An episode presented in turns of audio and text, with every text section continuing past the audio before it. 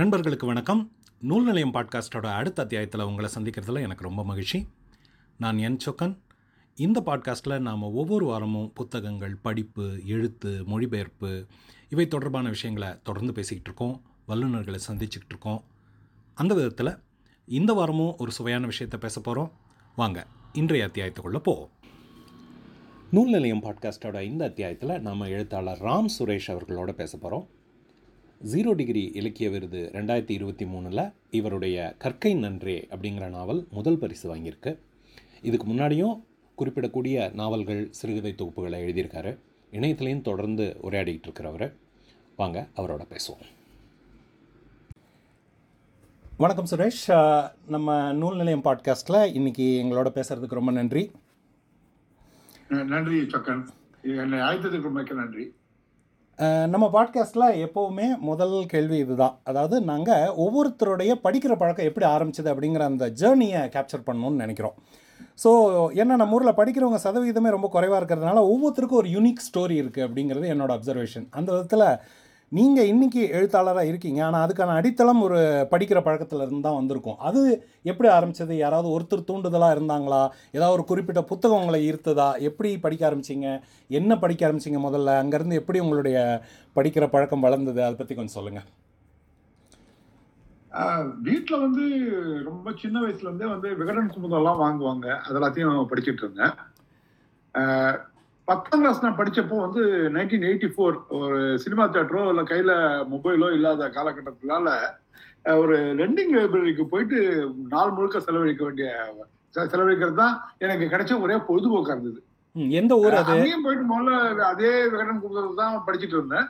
ஆனால் அதுக்கப்புறம் தான் கொஞ்சம் கொஞ்சமாக ஒரு சில சிறுகதைகள், சில பெருங்கதைகள் என்னை இழுக்க ஆரம்பிச்சது. எங்கள் அம்மா நிறைய படிப்பாங்க.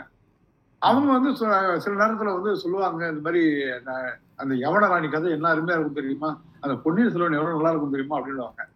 சரி, என்னதான் நம்ம சொல்றாங்க, நல்லா இருக்கா இல்லையா அப்படின்றத நாமளும் ஒரு முறை பார்த்துடலாமேட்டு அந்த யவன ராணியை தூக்குனா அது 1600 பக்கத்துக்கு முதல் பாகம் முற்றிட்டுன்றாங்க.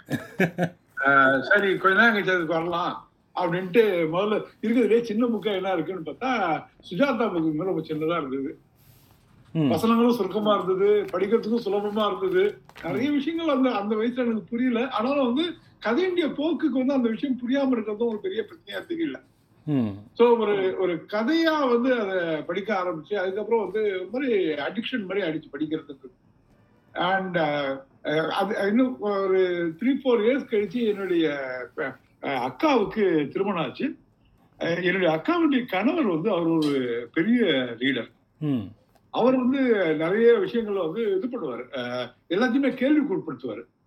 நான் இந்த கதை நல்லா இருக்குன்னு சொன்னா, இந்த கதை நல்லா இருக்குன்னு ஏன் நினைக்கிறேன் அப்படின்னு கேட்பாரு. அதுக்கு நான் சில காரணங்களை சொல்ல, அவர் அதை மறுக்க அல்லது ஆதரிச்சு பேச, இப்படி நிறைய விவாதங்கள் நடந்தது. விவாதம் பண்றதுக்கு ஐ ஷுட் பி கேப்பபிள் அப்படின்றதுனால I started reading more and more.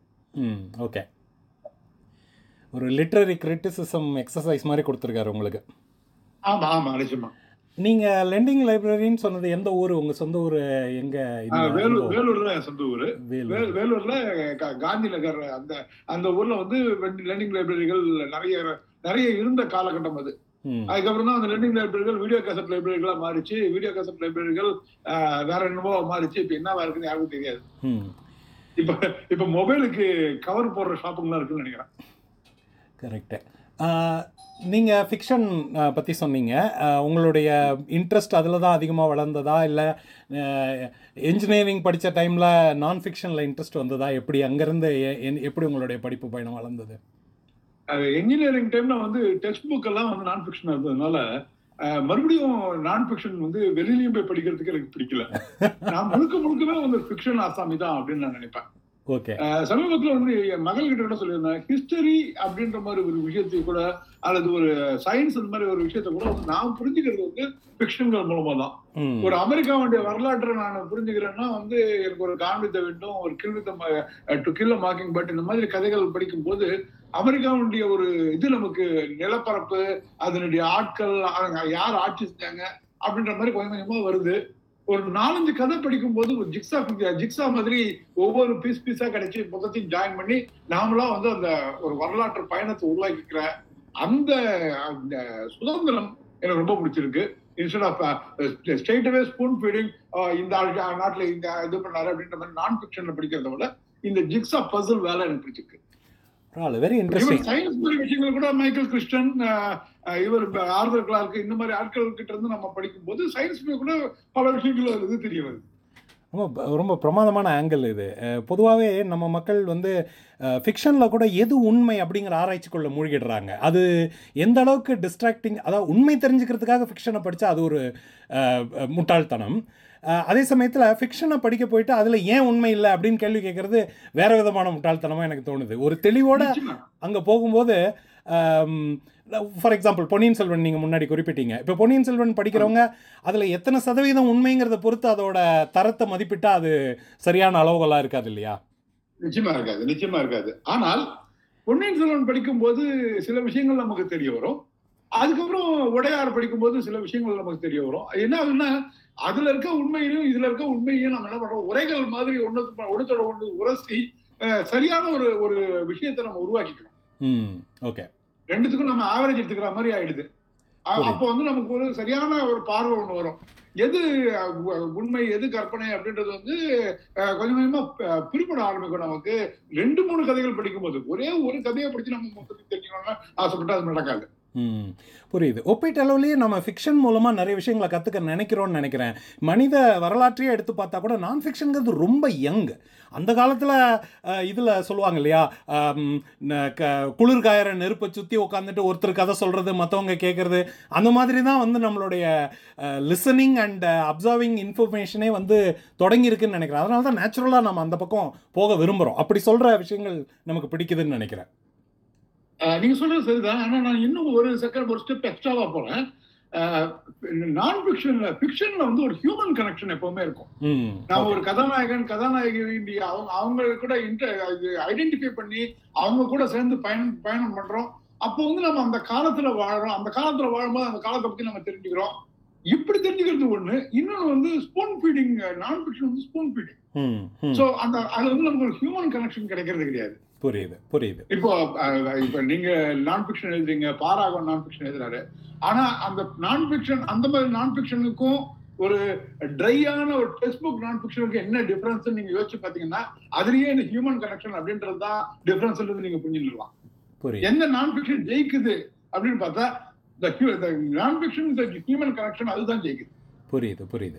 இதில் இன்ட்ரெஸ்டிங்காக இன்னொரு ஆங்கிள் என்னென்னா, நான் உங்களோட புக்ஸை படிச்சிருக்கேன் அப்படிங்கிறதுனால என்னால் இதை கனெக்ட் பண்ணி பார்க்க முடியுது. உங்களோட புத்தகத்தில் நீங்கள் கான்ஷியஸாக இதை பண்ணுறீங்கன்னு நினைக்கிறேன். கரும்புணலில் வந்து ஒரு ஜியாகிரஃபியோட பதிவு இருந்தது. இப்போது கற்கை நன்றையில் வந்து இந்த படிப்பு கல்வி வெவ்வேறு சூழ்நிலைகளில் எப்படி இருக்குது அப்படிங்கிற அந்த ஆங்கிள் கொண்டு வந்திருக்கீங்க. அதை பற்றி கொஞ்சம் சொல்லுங்கள். நீங்கள் கான்ஷியஸாக அதை செய்கிறீங்களா? நிச்சயமா கான்ஷியஸ். அதாவது நான் வந்து ஒரு ஒரு இதுவான எழுத்தாளர் கிடையாது. ஒரு டெடிக்கேட்டட் அல்லது இதுவான அதுக்குன்னு உயிரை ஓடுற எழுத்தாளர்லாம் கிடையாது. நான் எழுத ஆரம்பிக்கும் போதே வந்து இந்த கதை என்னை தவிர வேற யாராவது நன்றாக சொல்லப்படுமா அப்படின்றது ஒரு விஷயம் யோசிச்சு பார்ப்பேன். சொல்லப்படும் அப்படின்றது எனக்கு விடையா இருந்ததுன்னா அந்த கதையை எழுதவே மாட்டேன். ஓகே, அது எங்கேயில இருக்கிறது ஒரே ஒரு கதையா இருந்தாலும் பரவாயில்ல, அந்த கதையை நான் கம்ப்ளீட்டா அதை கைவிட்டுருவேன். சில கதைகள் நான் மட்டுமே சொல்ல முடியும் அப்படின்ற மாதிரி கதைகள் இருக்கிறதான் வந்து நான் எழுத முடியும். அதனால அந்த கரும்புடல் அந்த மாதிரி ஒரு இதுதான். என்னை தவிர வந்து வேறாலும் அந்த மாதிரி ஒரு கதையை எழுத முடியாது அப்படின்றதுக்கு காரணம் நான் அங்கே வாழ்ந்தேன். வேற ஒன்றும் பெருசா ஒன்றும் இல்லை. நான் நாட் திங்கிங் மைசெல்ஃப் ஆஸ் ஒரு கிரேட் ரைட்டர் ஆர் சம்திங். ஆனா என்னை தவிர வேறு யாரும் அந்த கதையை அந்த அனுபவத்தை எழுத முடியாது அப்படின்ற ஒரு விஷயத்தினால தான் நான் கரும்புடல் தேர்ந்தெடுத்தேன். அப்போ வந்து அதுல வந்து அந்த அந்த மாதிரி ஒரு கம்ப்ளீட்டா வந்து ஏலியன் சூழ்நிலையில நான் ஒரு கதையை அமைக்கும் போது அந்த மக்களுக்கு வந்து அந்த விஷயம் தெளிவா புரியணும். ஆனா அதே நேரத்தில் வந்து நான் ஸ்பூன் ஃபீட் பண்ற மாதிரியும் இருக்கக்கூடாது. அது அந்த இதுவாதான் வந்து நான் வந்து அந்த கதையை வந்து அப்படி அமைச்சிருந்தேன். ஒரு ஒரு நிறைய விஷயங்களை சொல்லணும். ஆனா அந்த விஷயங்கள் வந்து ஒழுங்கா ஒரு கதை மூலமா போய் சேரணும். ஏன்னா என் கதைகளுக்கு முதல் ரசிகன் நான் தான். எனக்கு பிடிக்கிற கதையா இருக்கணும். அது மற்றவங்களுக்கு பிடிக்கிற கதையா இருக்கிறது வந்து ரெண்டாம் பட்சம். எனக்கு பிடிக்கிற கதையா இருக்கணும். எனக்கு பிடிக்கிற கதை வந்து அது ஹியூமன் கனெக்ஷன் உள்ள ஃபிக்ஷன் அண்ட் தகவல்கள் நிறைய இருக்கக்கூடிய கதை. புரியுது. அந்த மாதிரி தான் வந்து இந்த கற்கை நன்றே பத்தி நான் பார்க்கும்போது நான் வந்து ஒரு 10 வருஷமாவே என்னுடைய குழந்தைகளுடைய கல்விக்காக நிறைய ஆராய்ச்சி பண்ணிட்டு இருக்கேன். எப்படி படிக்க வைக்கலாம், எப்படி இந்த ஐஐடியில் சண்டையில் போயிட்டு நானும் சேரலாமா, இதில் சேரலாமா அப்படின்ட்டு அவங்களுக்காக நான் நிறைய ஆராய்ச்சி பண்ணும்போது பல விஷயங்கள் எனக்கு புதுமையாக தெரிஞ்சுது. கல்வியை நாம அணுகிற விதத்துக்கும் மேல்நாட்டுக்காரங்க அணுகிற விதத்துக்கும் எவ்வளவு வித்தியாசங்கள் இருக்கு அப்படின்றது வந்து ரொம்ப ஆச்சரியத்தை கிளப்பிச்சு. அதையும் இதே மாதிரி ஒரு கதையா சொல்ல முடியுமா அப்படின்னு முயற்சி பண்ணதான் கற்கை நன்றே. கற்கை நன்றே பற்றி அடுத்து கேட்கணும்னு நினச்சிட்டு இருந்தேன், இந்த இடத்துல அதை சொல்லிடுறேன். சமீபத்தில் 0 டிகிரி இலக்கிய விருது 2023 நாவல் பிரிவில் முதல் பரிசு உங்களுக்கு இந்த கற்கை நன்றே நாவலுக்காக கிடச்சிருக்கு. வாழ்த்துக்கள். அதை பற்றி தான் அடுத்து பேசணும்னு இருந்தேன். அதுக்கு முன்னாடி ஒரு துணை கேள்வி. நீங்கள் உங்களுடைய அனுபவத்தை பற்றி 2 நாவல் சொன்னீங்க, அதுக்கு மேலேயும் இருக்கலாம். இந்த 2 எடுத்துக்காட்டாக வச்சுட்டு நான் கேள்வி கேட்குறேன். இப்போது ஒரு கட்டத்தில் நீங்கள் மட்டுமே சொல்லக்கூடிய கதைகள் தீர்ந்து போய்டும்னு நீங்கள் நினைக்கலையா? நிச்சயமா.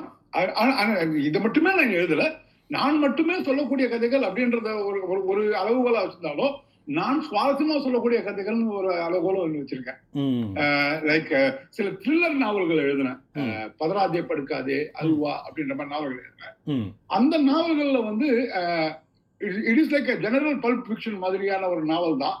ஆனா நான் வந்து பல நாடுகளுக்கும் சுற்றுப்பயணம் செஞ்சதுனால அந்த நாடுகள்ல வந்து என்ன மாதிரி ஒரு ஒரு நிலப்பரப்புல நான் வந்து ஒரு கதையை அமைக்க முடியும், எல்லா நாடுகளையும் ஒரு நிலப்பரப்பு கதை அங்க போக முடியுமா அப்படின்ற மாதிரி வச்சு எழுதுறதுனால அதுவும் நான் கொஞ்சம் சுவாரஸ்யமா சொல்லக்கூடிய நாவல் அப்படின்னு நினைச்சதுனால தான் அது எழுதுறேன். அதுக்கப்புறம் இப்போ ஒரு நாவல் எழுதி அது இதுல கேலக்சி பக்கத்துல வந்து தினம் ஒரு அத்தியாயமா வெளிவந்தது அறிவே சிவம்னு ஒரு நாவல். அது வந்து ஒரு சயின்ஸ் ஃபிக்ஷன்.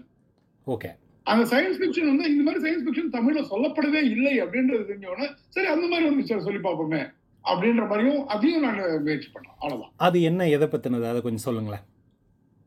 அறிவே சிவம். அறிவே சிவம் எந்த விதத்துல தமிழ்ல சொல்லப்படாத விதமா இருக்குது?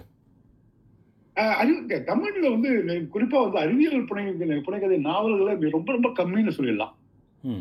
ஒண்ணு வந்து சுஜாதா எழுதியிருக்காரு, சுஜாதா நிறைய சிறுகதைகள் எழுதியிருக்காரு.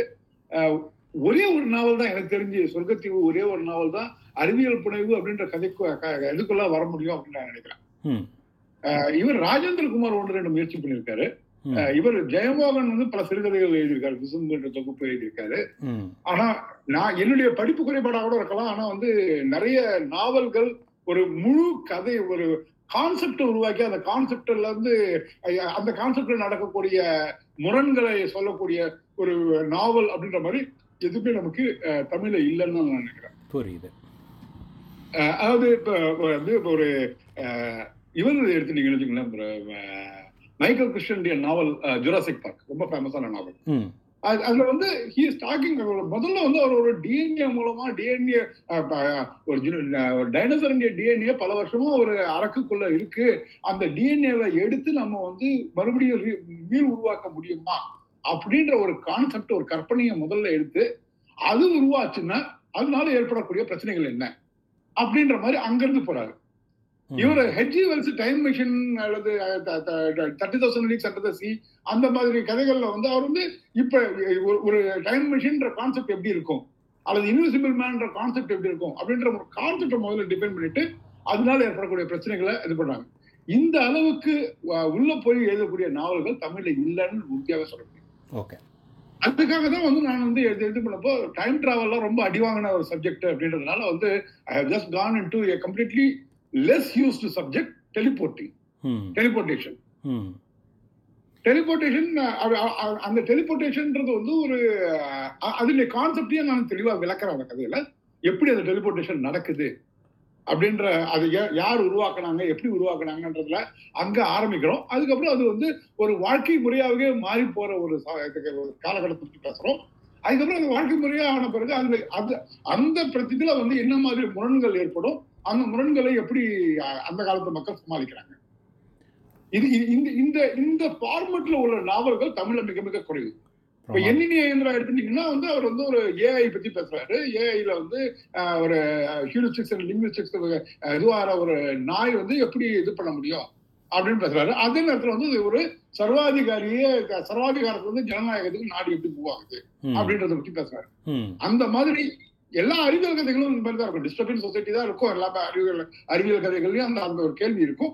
என்னுடைய கதையிலும் அது இருக்கு. ஆனா நான் சொல்லப்படாத ஒரு அதிகமாக சொல்லப்படாத ஒரு தளத்தில் நான் ஏற்கனவே எழுதியிருக்கேன்.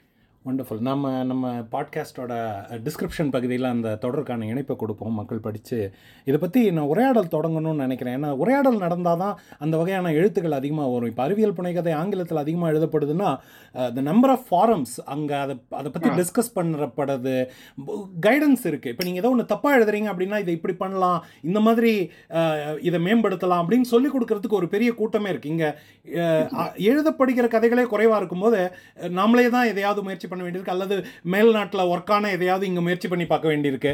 ஸோ அந்த விதத்தில் இதை பற்றின உரையாடல் தொடர்ந்து நடக்கணும்னு நினைக்கிறேன்.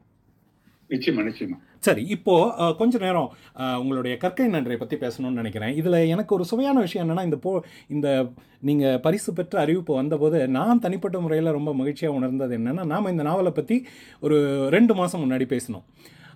அப்போ நீங்கள் எனக்கு என்ன வித்தியாசமாக இருந்ததுன்னா, ஒரு மகளுக்கு அல்லது மகள்களுக்கு படிப்பு தொடர்பான ரிசர்ச் பண்ணுற ஒரு தந்தையுடைய மூளையோட ஒரு பகுதி, அந்த அனலிட்டிக்கல் பகுதி தான் இயங்கும்.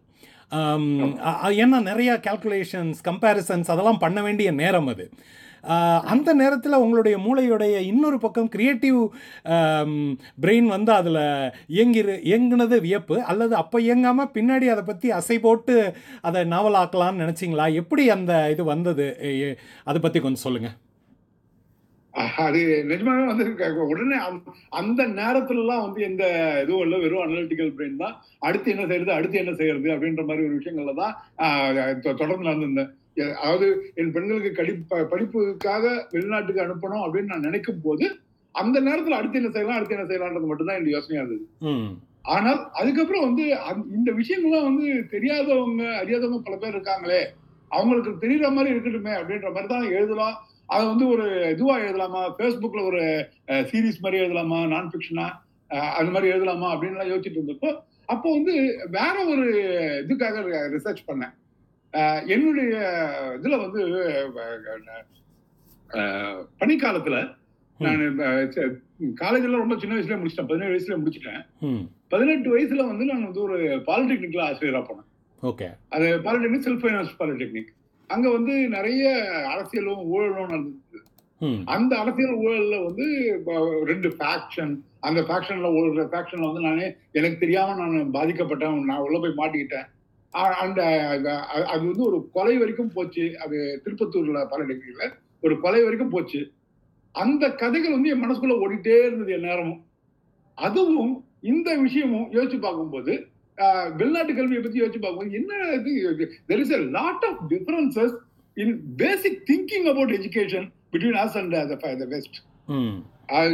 எஜுகேஷன்னா என்ன அப்படின்னு நாம யோசிக்கிறதுக்கும் அவங்க யோசிக்கிறதுக்கும் பிரம்மாண்டமான வித்தியாசம் இருக்கு.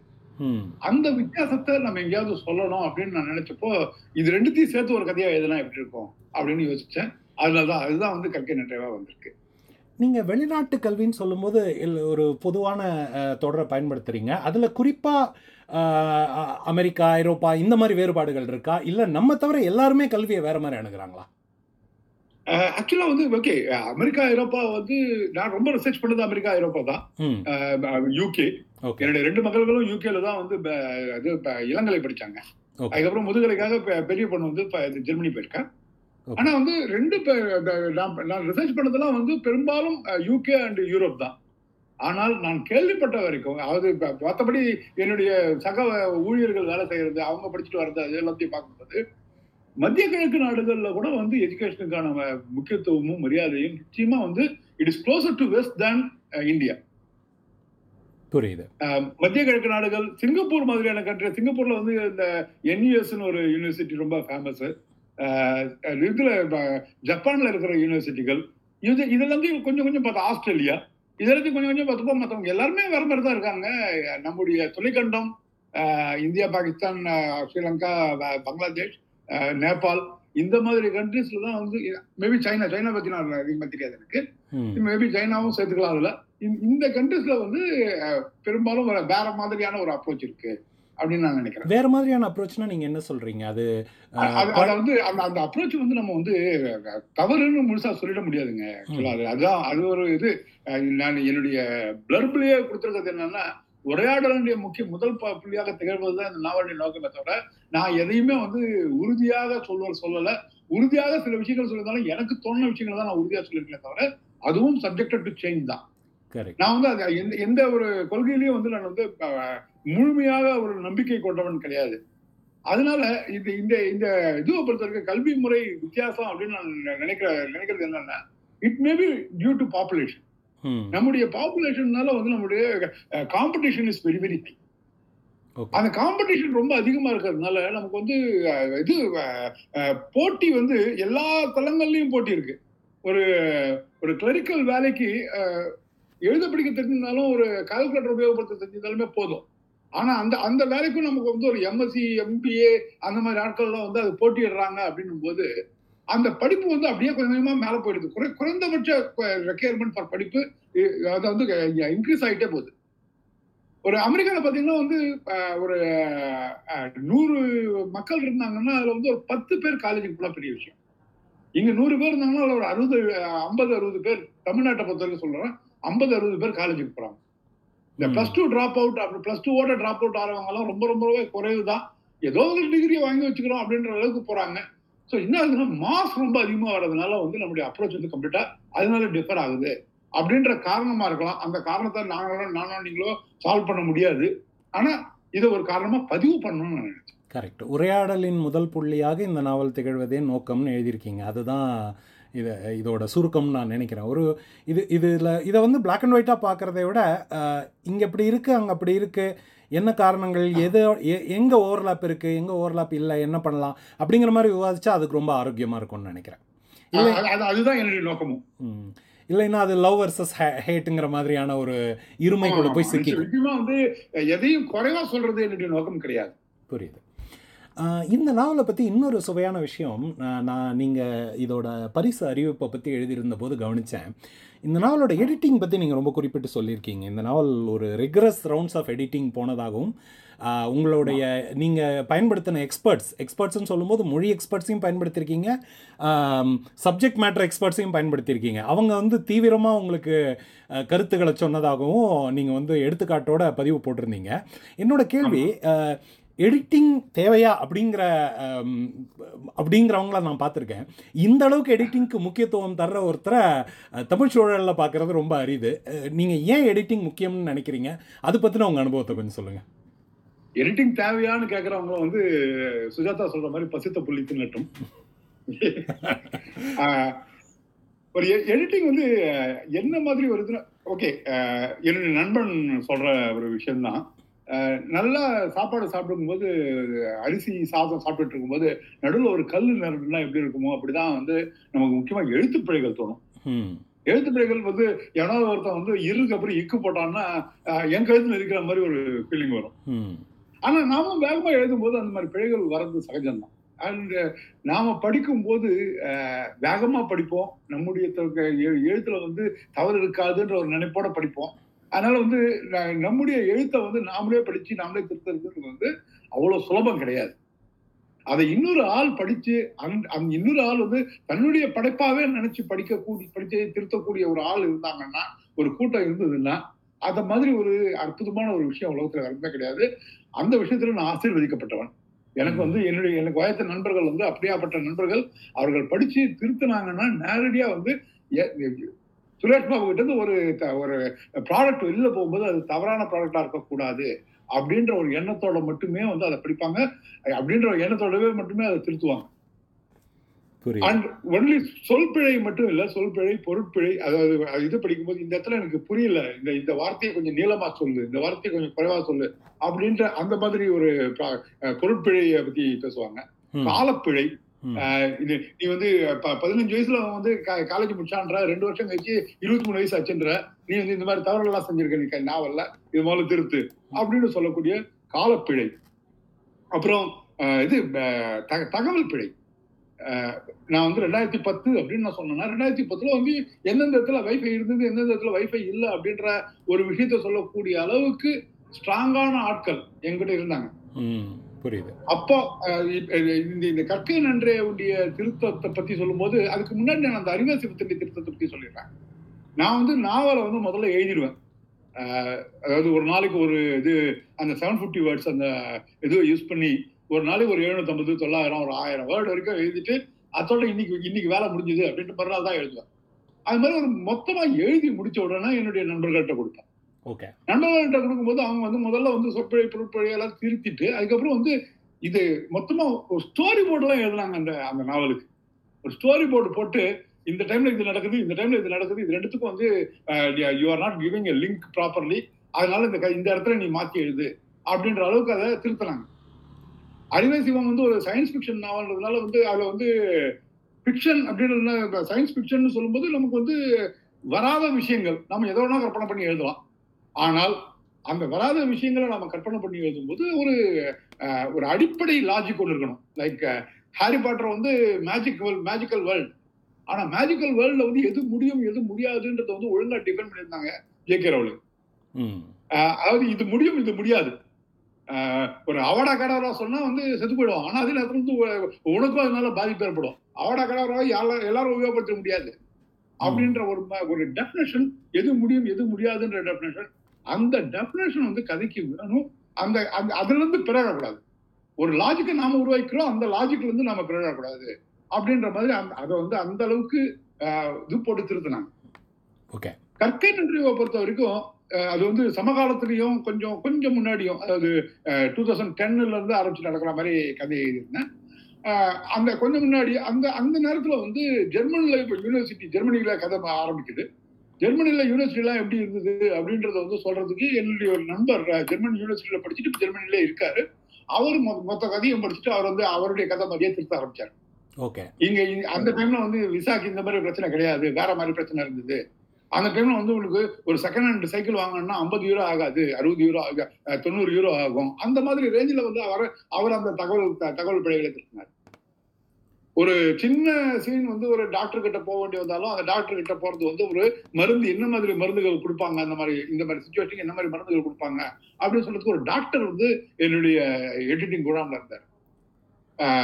தமிழ் இலக்கணம் தெரிஞ்ச இது தெரிஞ்ச பொருட்பழி அதை பற்றிலாம் ஒழுங்காக தெரிஞ்ச ஒரு சீனியர் எடிட்டர் என்னுடைய மிக மிக க்ளோஸான நண்பன் ராஜேஷ் கல்கர். இவங்க எல்லாரும் சேர்ந்து எல்லாருடைய படைப்பும் தான் இது என்னுடைய படைப்பு மட்டுமே நான் சொல்லவே முடியாது. எல்லாரும் சேர்ந்து இது கொடுக்கும்போது அது என்ன ஆகுதுன்னா வந்து அதுல வந்து ஒரு நம்பகத்தன்மை வந்து ரொம்ப ரொம்ப அதிகமாகுது. மொத்த நாவலுடைய நம்பகத்தன்மை படிக்கும் போது நெருடாம இருக்கிறதும், அதுக்கப்புறம் வந்து அந்த இது முழுக்க முழுக்க எல்லா விஷயங்கள் சொல்ற எல்லா விஷயங்களும் ஒரு நம்பகத்தன்மை இருக்கிறதும், அந்த விஷயங்கள் வந்து அந்த நாவல்ல வந்து ஒழுங்காக அமைஞ்சது. அதுக்கு என்னுடைய எடிட்டர் குழாம் தான் நிச்சயமா காரணம். எடிட்டிங்ன்றது வந்து நாவலுக்கு ரொம்ப ரொம்ப ரொம்ப ரொம்ப முக்கியமான ஒரு விஷயம். நாவலுக்கு மட்டும் இல்லை, எந்த ஒரு எழுத்துக்குமே வந்து ரொம்ப முக்கியமான விஷயம்னு நான் கருதுறேன். நீங்கள் ஆசீர்வதிக்கப்பட்டவர்னு சொன்னது வந்து ரொம்ப உண்மை. ஏன்னா கிட்டத்தட்ட ஒரு திரைப்படத்துக்கு வந்து எப்படி ஒரு பெரிய கூட்டமே உட்காந்து அதை மேம்படுத்துறதுக்கு உழைக்குதோ அது போல் ஒரு எழுத்தாளருக்கு அப்படி அமையறதில்லை. பொதுவாக அவர் தனி சிங்கிள் மேன் ஆர்மியாக அவர் வந்து இயங்க வேண்டியிருக்கு. அந்த சூழலில் நீங்கள் உங்களுக்கான ஒரு வட்டத்தை உருவாக்கிக்கிட்டு அதை இப்படி பயன்படுத்தியிருக்கிறது ரொம்ப ரொம்ப மகிழ்ச்சி. இது தொடர்பாக ஒரு கேள்வி, உங்களுடைய பொறியியல் துறை பின்னணியில் உங்களோட QA குவாலிட்டி அஷூரன்ஸ் தொடர்பான அந்த சிந்தனைகள்லாம் இதை பாதிச்சதா? ஏன் வந்து இவ்வளோ மெனக்கிட்டீங்க நீங்கள்? நிச்சயமா, அதாவது இப்போ நம்ம வந்து ஒரு ப்ராடக்ட் நம்ம படிக்கிறோம்னா நமக்கு வந்து இதெல்லாம் தேவை. இதை நம்ம எதனால ரிஜெக்ட் பண்ணுறோம்? ஒரு ப்ராடக்டை, ஒரு நாவலையோ அல்லது ஒரு சினிமாவையோ எந்தெந்த காரணங்கள்லாம் நம்ம ரிஜெக்ட் பண்ணுறோம் அப்படின்ற ஒரு விஷயங்கள் இருக்கும்போது நம்முடைய ப்ராடக்ட் வந்து அதே காரணங்கள்னால ரிஜெக்ட் ஆயிடுச்சுன்னா வந்து அது நமக்கு இதுவான விஷயம் இல்லையா? ஒரு கூச்சம், keeping double standards over our quality இருக்குது இல்லையா? நம்முடைய குவாலிட்டி எக்ஸ்பெக்டேஷன்ல we are having a double standard over that. அந்த டபுள் ஸ்டாண்டர்ட் இருக்கக்கூடாது. நான் என்ன மாதிரி ஒரு படைப்பை எதிர்பார்க்கணும் அந்த மாதிரி படைப்பை தான் நான் கொடுக்கணும் அப்படின்னு நான் நினைக்கிறதுனால தான் வந்து இந்த குவாலிட்டி செக்ஸ் வந்து முக்கியம் நான் நினைக்கிறேன். கண்டிப்பாக ரொம்ப ரொம்ப முக்கியமான ஒரு விஷயம் இது. இந்த பழக்கம் தமிழில் அதிகமாகணும்னு நான் விரும்புகிறேன். உண்மையை சொல்லணும்னா அதிகமாகிருக்கு. இப்போது கடந்த ஒரு 5-6 ஆண்டுகளாக ஸ்பெசிஃபிக்காக எடிட்டிங்க்குன்னு ஒருத்தரை என்கேஜ் பண்ணி ஒரு புத்தகத்தை செழுமைப்படுத்தணும் அப்படிங்கிற எண்ணம் வர தொடங்கியிருக்கு. பட் இந்த அளவுக்கு நுணுக்கமாக ஃபார் எக்ஸாம்பிள் ஒரு டாக்டர் வராரு, அந்த இடத்துல மருத்துவம் சம்பந்தம் ஜெர்மனி தொடர்பான காட்சிகள் வருது, ஜெர்மனியில் இருந்த ஒருத்தர் அதை படித்தா நல்லாயிருக்கும் அப்படிங்கிற அளவுக்கு விரிவாக ஒரு கட்டமைப்போட இது இன்னும் செய்ய ஆரம்பிக்கலை. ஆனால் அதற்கான ஒரு தொடக்கத்தை உங்களுடைய நாவல் உண்டாக்கி தந்தால் சிறப்பாக இருக்கும். நீங்கள் இதை பற்றி இன்னும் கொஞ்சம் விரிவாக எழுதணும் அப்படின்னு நான் வேண்டுறேன். இந்த பேட்டியின் மூலமாகவே அது வந்து நிறைய பேருக்கு போய் சேரும். இருந்தாலும் இதோட முக்கியத்துவத்தை மக்கள் தொடர்ந்து வலியுறுத்திக்கிட்டே இருக்கணும்னு நான் விரும்புகிறேன். நிச்சயமா நிச்சயமா நீங்களும் வலியுறுத்துங்க, நானும் வலியுறுத்துறேன், என்னுடைய எடிட்டர் கூடவும் வலியுறுத்துட்டோம். கண்டிப்பாக. சரி சுரேஷ், ரொம்ப மகிழ்ச்சி உங்களுடைய நாவல்களை பற்றியும் படிப்பு பழக்கத்தை பற்றியும், நாவல்கள் மூலமாக என்ன மாதிரியான உரையாடலை நீங்கள் தொடங்கி வைக்கணும்னு நினைக்கிறீங்க அப்படிங்கிறத பற்றியும் பேசுனது ரொம்ப ரொம்ப மகிழ்ச்சி. இன்னொரு சந்தர்ப்பத்தில் எங்கள் பாட்காஸ்ட்டில் உங்களை மறுபடியும் சந்திக்க முடியும்னு நம்புகிறோம். நிச்சயமா, அழைத்ததுக்கு நன்றி. இந்த 15-20 நிமிஷம் உரையாடல் வந்து எனக்கும் பல மகிழ்ச்சியாக உணர வச்சுது. அதுக்காக உங்களுக்கு மிக்க நன்றி. நன்றி சுரேஷ், இன்னொரு சந்தர்ப்பத்தில் சந்திப்போம். நூல் நிலையம் பாட்காஸ்டோட இந்த அத்தியாயம் இதோட முடியுது. மறுபடியும் அடுத்த வாரம் இன்னொரு சுவையான அத்தியாயத்தோடு உங்களை சந்திக்கிறேன். அது வரைக்கும் இந்த பாட்காஸ்ட்டில் நம்ம என்னென்ன பேசலாம், யாரையெல்லாம் சந்திக்கலாங்கிறது பற்றின உங்கள் யோசனைகள், கருத்துகள், கேள்விகளை எல்லாம் n.chokan@gmail.com அப்படிங்கிற இமெயிலுக்கு அனுப்பி வைங்க. மறுபடி சொல்கிறேன், nchokan@gmail.com nchokan@gmail.com. நீங்கள் உங்கள் கேள்விகளை ஆடியோ வடிவத்தில் கூட அனுப்பலாம். உங்களுடைய யோசனைகளில் எவ்வளவு முடியுமோ எல்லாத்தையும் இந்த பாட்காஸ்ட்டில் பேசுகிறதுக்கு நான் ரொம்ப ஆவலாக இருக்கேன். மறுபடியும் அடுத்த வாரம் சந்திப்போம். நன்றி, வணக்கம்.